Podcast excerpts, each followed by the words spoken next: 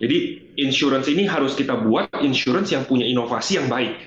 Jadi inovasi yang baik itu adalah inovasi bahwa produk tersebut memang cocok sesuai dengan kemauan masyarakat. Daily Social Podcast.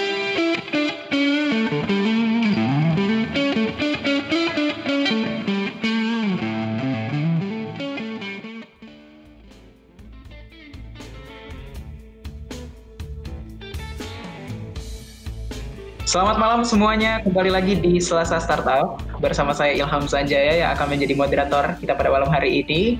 Dan seperti biasanya, Daily Social mengadakan Selasa Startup setiap Selasanya nih untuk membahas seputar startup dan juga teknologi. Nah, kalau ngomongin tentang startup dan juga inovasi teknologi dan mungkin masih beririsan sedikit nih ya dengan uh, hari kemerdekaan kita kemarin nih. Kita akan hari ini ngomongin tentang demokratisasi. Oh, Tapi kita akan ngomongin tentang demokratisasi seputar layanan as, uh, asuransi nih teman-teman. Jadi topik kita pada malam hari ini adalah democratize insurance services through technology and innovation. Dan untuk membahas topik kita pada malam hari ini, kita juga sudah mendatangkan pembicara yang luar biasa beliau merupakan founder dan juga CEO dari Pasar Polis ya Mas ya. Jadi dia uh, malam hari ini kita sudah mengundang Mas Cleosen Branding dari uh, Pasar Polis. Halo, selamat malam Mas Cleo. Malam, malam. Selamat malam semuanya. Good to be here. Apa kabar Mas? Baik, baik. Alhamdulillah. Uh, Pasar Polis masih WFH nih ya, kelihatannya ya. Iya, iya.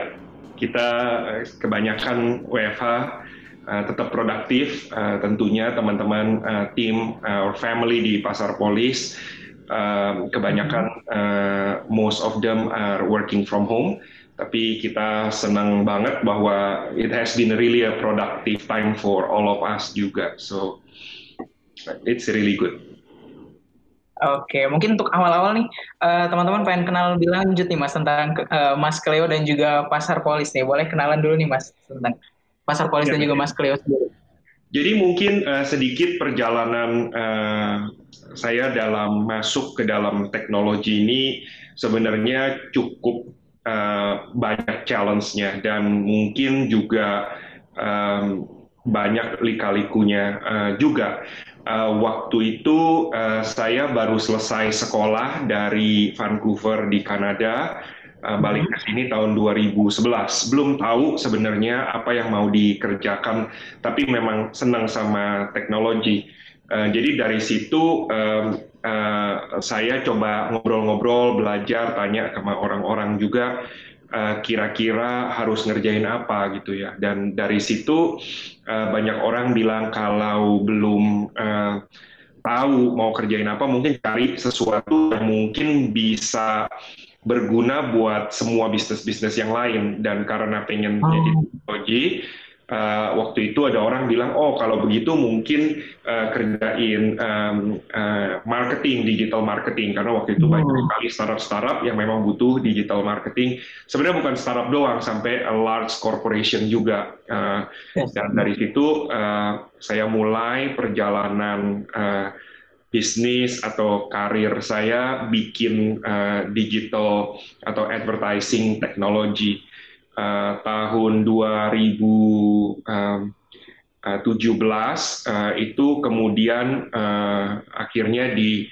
perusahaannya diakuisisi dan exit ke Densu salah satu perusahaan konglomerat um, uh, Asia uh, terbesar di Asia untuk uh, uh, bisa dibilang media.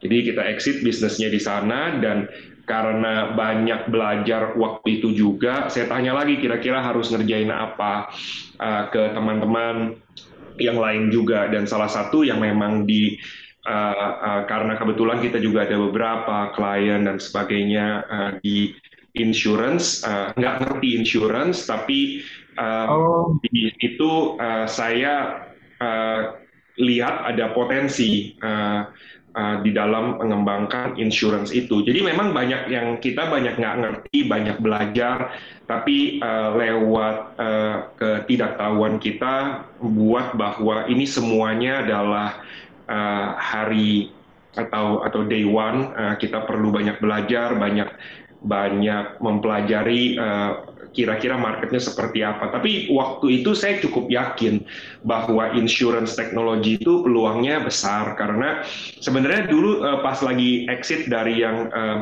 sebelumnya dari Value Click uh, itu uh, di tahun 2017, 2016 ya tepatnya mungkin uh, saya udah punya ide bahwa uh, saya ingin masuk ke fintech lah ya ke financial technology tapi dilihat bahwa fintech secara garis besar itu kompetisinya banyak sekali.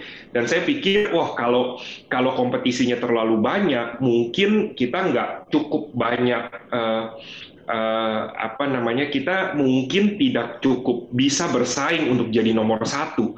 Uh, maka dengan itu uh, saya lihat apa nih area yang uh, perkembangannya cepat uh, marketnya itu cukup besar, tapi kompetisinya juga belum uh, begitu banyak. Jadi kayak orang main layang-layang, layang-layang itu ada di dalam satu lapangan yang anginnya itu besar, artinya marketnya itu besar, uh, tapi juga mm-hmm. pemainnya nggak perlu harus sampai terlalu banyak, akhirnya jadi bloodbath ya namanya.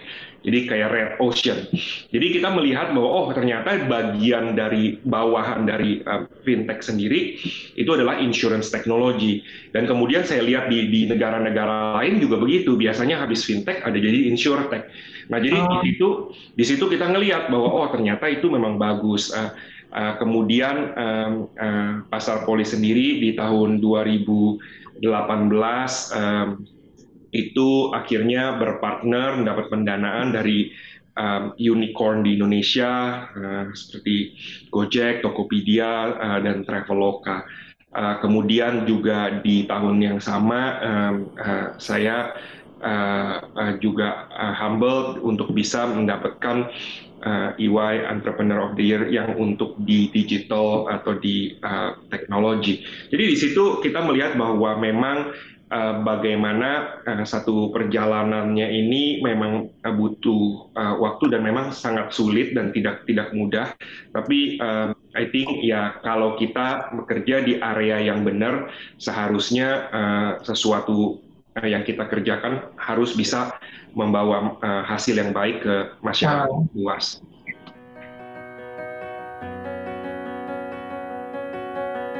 Dek, ngobrol yuk. Ngobrolin apa, Bang? startup bareng media sosial.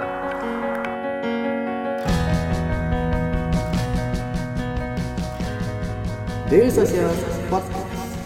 Nah, ngomongin tentang hasil dan juga manfaat untuk masyarakat luas nih Mas uh, Cleo nih. Seperti tema kita hari ini adalah demokratisasi layanan asuransi nih. Tapi aku mau tanya dulu nih, uh, kalau versinya Mas Cleo dan juga Pasar Polis sebenarnya demokratisasi layanan asuransi sendiri itu seperti apa sih Mas? Ya, jadi mungkin secara garis besar adalah bagaimana kita menggunakan teknologi untuk menurunkan harga daripada atau biaya daripada seorang customer itu untuk bisa memiliki rasa aman atau getting insured. Jadi demokratisasi, demokratisasi itu adalah dalam hal akses ke insurance uh, dan juga bagaimana kita bisa memberikan satu uh, individu uh, bebas dari yang namanya uh, rasa takut secara finansial karena kalau kita nggak punya rasa takut secara finansial maka apa yang kita bisa kerjakan jauh lebih banyak ekonomi akan lebih bertumbuh mungkin menggunakan teknologi untuk mereduce satu cost, kedua memberikan akses kepada masyarakat di seluruh mungkin dalam hal ini di seluruh uh, Indonesia bahkan Southeast Asia untuk bisa mendapatkan akses. Di situlah apa yang kita kerjakan membuat sesuatu ini menjadi cukup meaningful. Oke, jadi eh, nggak uh, cuma tentang menurunkan cost itu sendiri ya Mas ya, tapi ada juga faktor akses nih jadi ya tentunya. Jadi kan dengan gini misalnya kita bisa orang-orang yang tadinya uh, misalnya petani di Sumatera atau atau uh, uh, orang yang ada di uh, misalnya ibu yang ada di uh, Sulawesi atau sebagainya. Nah dengan akses itu ada, kita ternyata bisa lewat Gojek, lewat Tokopedia, lewat Traveloka, sehingga orang yang ada di Jakarta dan orang yang ada di tempat lain memiliki kemampuan untuk membeli asuransi dengan harga yang sangat terjangkau dan mudah. Sehingga uh, yang namanya konsep bahwa financial independent, financial uh, worry itu nggak ada. Itu bukan cuman punyanya orang yang ada di kota-kota besar. Oke, tapi kalau misalkan dari segi konsumennya sendiri nih mas, atau calon konsumennya sendiri, bagaimana sih mas uh, masyarakat Indonesia sejauh ini men, me, dalam pandangannya mas Cleo melihat pentingnya asuransi gitu? Apakah dari tahun 2015 mungkin ya pasar polis uh, pertama sampai tahun ini apakah ada perbedaan mas dari cara masyarakat kita memandang produk-produk asuransi ini terlebih kehadiran insurtech seperti pasar polis? Saya lihat banyak ya bahwa uh, memang uh, yang namanya uh, adopsi asuransi di Indonesia itu masih rendah, baru 2%. Tapi hmm. dalam uh, halaman yang sama, memberikan satu uh, ruangan yang sangat besar da, untuk perkembangan bisnis dan market potensi yang masih sangat signifikan.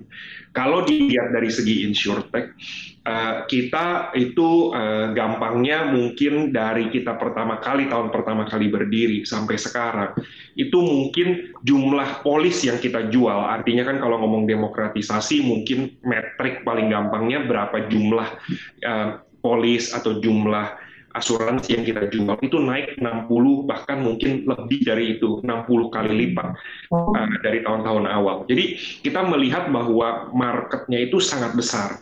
Bahkan uh, uh, tahun lalu aja perkembangan kita itu mungkin hampir 20 kali dari dari jumlah uh, polis yang kita jual. Jadi di situ kita melihat bahwa ternyata market di Indonesia sangat besar.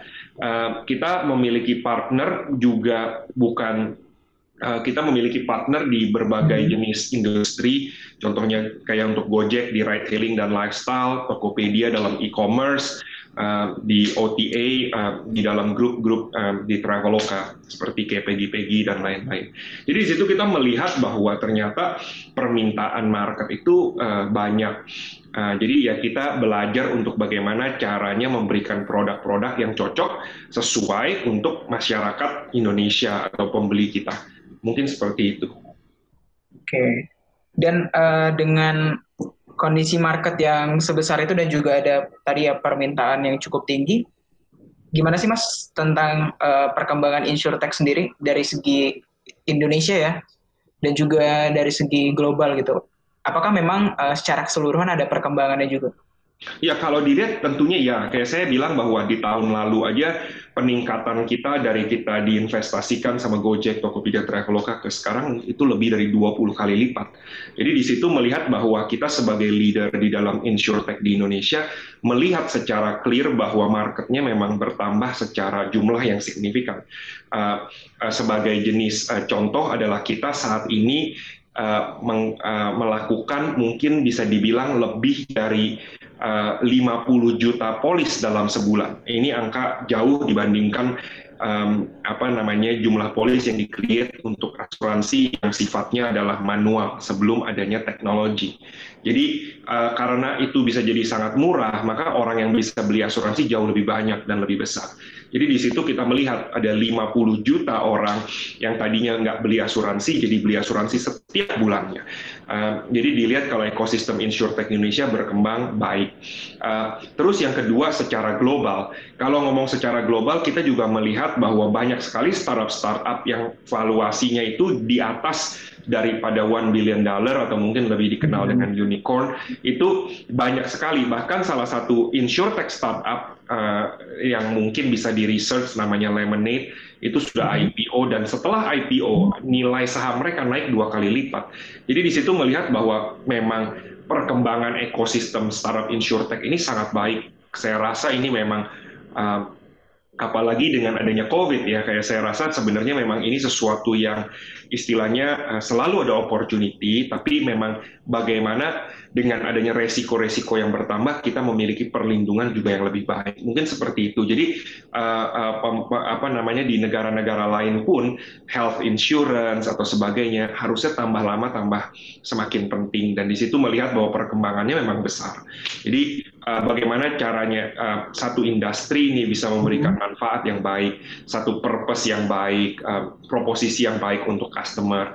Ini mungkin uh, penting buat kita. Jadi kita melihat bahwa bagaimana kita membangun pasar polis untuk lebih daripada cuman uh, yang namanya uh, mencari untuk a short term profit, tapi bagaimana kita always be there for our customer, for for for the country, dan bagaimana kita bisa memberikan satu rasa uh, aman, uh, worry free life kepada seluruh masyarakat di Indonesia. Dan memang ini satu misi yang sangat sulit, uh, mungkin belum bisa tercapai secara dalam waktu yang cepat, tapi membangun kita, membangun semangat kita untuk terus bekerja lebih keras lagi, untuk bisa uh, semakin hari memberikan rasa aman kepada lebih banyak masyarakat di Indonesia. Jangan lupa subscribe Ngobrolin Startup Daily Social Podcast di SoundCloud, Spotify, atau aplikasi podcast favorit kamu. Oke, oke. Okay. Dan Mas tadi uh, kita udah ngomongin tentang perkembangan itu, tapi uh, di balik perkembangan itu sendiri ada tantangan-tantangan tersendiri nggak sih Mas yang di? Oh ya. Uh, Jelas ya, yang namanya apa namanya perkembangan, tantangan bisnis itu satu sesuatu yang nggak bagian yang sama dari satu koin ya kan bahwa ya tantangan itu kan banyak jadi tantangan itu uh, mungkin kalau ngomong tantangan-tantangan, tantangan dalam bagaimana mengedukasi masyarakat tentang insurance itu juga nggak mudah. Tantangan bagaimana kita bisa memberikan uh, untuk mendapatkan produk atau inovasi yang memang cocok. Jadi bukan lagi insurance itu kan antipati masyarakat kan banyak tentang insurance. Jadi insurance ini harus kita buat insurance yang punya inovasi yang baik jadi inovasi yang baik itu adalah inovasi bahwa produk tersebut memang cocok sesuai dengan kemauan masyarakat. Tapi kan tentunya uh, karena insurance ini agak ceritanya uh, sedikit, uh, tapi saya selalu ingat ceritanya bahwa orang ah. bilang bahwa asuransi ini sebenarnya uh, produknya itu perusahaan-perusahaan yang cover asuransi itu juga perusahaan sama yang cover asuransi dulu Delman di London. Jadi memang hmm. ini ah, industri yang sangat lama. Nah, bagaimana kita membuat satu industri yang lama ini jadi uh, milenial, jadi digital, ini juga tantangan. Dari segi uh, tadi edukasi, yang kedua masalah produk atau inovasi dalam industri yang kita bilang kalau kita ngomong banking itu katanya orang uh, oh itu asuransi yang sangat di, perlu didisrupt atau apa. Tapi mungkin insurance bahkan lebih laggard lagi daripada itu. Jadi jadi di situ ya tentunya tantangan dalam hal inovasi produk innovation itu. Yang ketiga juga dari segi talent ya kita butuh talent-talent terbaik di Indonesia, talent-talent terbaik di dunia untuk bisa menjawab tantangan yang besar ini. Nah jadi itu pun terus gimana kita terus mencari orang-orang putra-putri terbaik bangsa untuk bisa membuat satu menjawab satu pertanyaan besar, menjawab satu tantangan besar. Gimana sih caranya supaya seluruh masyarakat di Indonesia ini bisa hidup tanpa rasa khawatir? Itu nggak sesuatu yang mudah dan sangat-sangat sulit. Makanya kita perlu bahwa tantangan kita adalah bagaimana kita bisa menghadirkan orang-orang terbaik, uh, brightest mind of our country untuk bisa menjawab pertanyaan tantangan yang yang yang yang sulit. Uh, ngomongin tentang uh, inovasi di dalam menciptakan inovasi, menciptakan produk yang sesuai dengan kebutuhan dari masyarakat. Uh, untuk pasar polis sendiri sebenarnya dari 2015 sudah ada per, bagaimana sih Mas perjalanan dalam menciptakan inovasi-inovasi tersebut? Ya, inovasi itu kan datang dari kebutuhan konsumen. Jadi, uh, bagaimana kita melihat bahwa oke okay, ada satu kebutuhan konsumen dari awal didirikan pasar polis sebenarnya uh, punya pandangan bahwa oh dulu tuh asuransi itu sangat ribet uh, asuransi itu uh, mahal. Uh, jadi antipati masyarakat tidak tidak bagus tentang asuransi. Jadi kayak seolah-olah pandangannya itu, wah ini asuransi itu nggak bagus lah, jangan dibeli. Tapi padahal kalau kita ngelihat di negara-negara yang maju, di Amerika, di China, itu asuransi sangat penting. Semua orang punya asuransi. Dengan begitu kalau terjadinya, sekarang kita uh, bahkan nih gampangnya ya masuk DBD atau tifus itu untuk keluar rumah sakit butuh uang mungkin 20-25 juta. Nggak nggak nggak sedikit ya kan? Jadi jadi kalau kita masuk rumah sakit masuk misalnya ya dalam keadaan yang cukup medium uh, severity itu uang yang dibutuhkan itu nggak sedikit. Maka sebenarnya kan bahaya orang yang kerjaannya punya bahaya, misalnya supir ojek atau sebagainya, juga perlu memiliki asuransi. Tapi memang uh, kepala keluarga itu kan penting. Dan jadi di sini adalah bagaimana kita bisa menjawab kebutuhan masyarakat. Makanya Pasar Polis lahir dengan satu misi besar yaitu bagaimana caranya we make insurance for all asuransi untuk semua. Jadi bagaimana kita bisa menghadirkan satu rasa aman untuk seluruh masyarakat di Indonesia? Itu satu pertanyaan yang satu satu tantangan yang besar, tapi memang nggak pernah uh, mungkin bisa kita ya. capai. Tapi mungkin kita berharap bahwa itu terus mendorong kita untuk melakukan inovasi yang semakin lama semakin banyak untuk bisa dalam kehidupan masyarakat itu uh, dia memiliki rasa aman dalam dalam sehari-harinya. Yeah kalau misalkan uh, dari perjalanan tadi nih Mas ya, dalam untuk memberikan asuransi untuk semua uh, dari tahun 2015 tadi, gimana sih Mas uh, perkembangan dari segi teknologi nih Mas? Kayak misalkan uh, di tahun mungkin di tahun berapa Mas uh, pasar polis mulai uh, memberikan produknya, memasarkan produknya, terus uh, dari perjalanan itu juga apakah ada inovasi-inovasi teknologi baru yang akhirnya ditambahkan karena sesuai da dengan kemauan konsumen tadi? Kalau dari segi inovasi itu kita lakukan setiap hari ya Mas ya. Jadi kan kita melakukan hmm. itu uh, setiap hari. Contohnya yang baru-baru kita menghadirkan asuransi untuk uh, di, di mungkin gampangnya di, di beberapa aplikasi yang yang kita pakai. Jadi di situlah yang membuat kita untuk uh, terus menghadirkan asuransi-asuransi yang cocok. Jadi kayak kita punya asuransi untuk uh, telematik ya. Jadi berdasarkan dari cara kita drive, kalau kita melihatnya di, di di di Gojek misalnya ini ada asuransi yang untuk telematik. Nggak tahu kelihatan nggak ya, tapi uh, bisa dilihat ya ini. Ya, nah, ini bahkan ada asuransi untuk uh, layar retak. Ya, ini semuanya pakai teknologi karena karena sifatnya adalah asuransi-asuransi ini, bahkan asuransi motor. Jadi asuransi seperti kayak layar retak itu menggunakan pattern teknologi kita. Jadi bagaimana kita melihat QR code yang live secara live dan dari situ uh, kita uh, bisa uh, mendeteksi bahwa ini layar sudah retak atau belum menggunakan kemampuan daripada uh, QR code uh, readability yang memang ada. Jadi di situ kita melihat bahwa berbagai jenis inovasi kita lakukan. Cara klaim yang tadinya untuk pesawat seperti Citylink sebelumnya bisa uh, uh, berminggu-minggu untuk mendapatkan klaim, bisa mendapatkan klaim secara instan. Jadi ya itu lakukan hal-hal seperti itu banyak sekali inovasi yang kita lakukan setiap harinya. Oke, dan uh,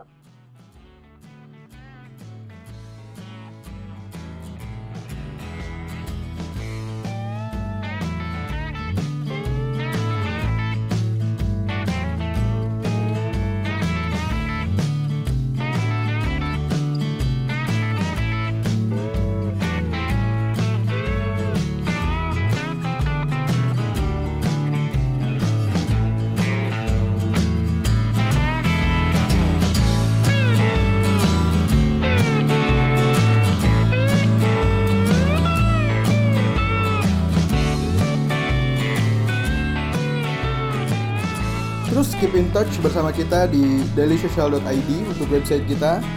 Di Facebook kita ada dailysocial.id, di Twitter kita ada @dailysocial dan di Instagram kita ada @dailysocial.id. Di LinkedIn kita ada Daily Social dan di YouTube kita ada Daily Social.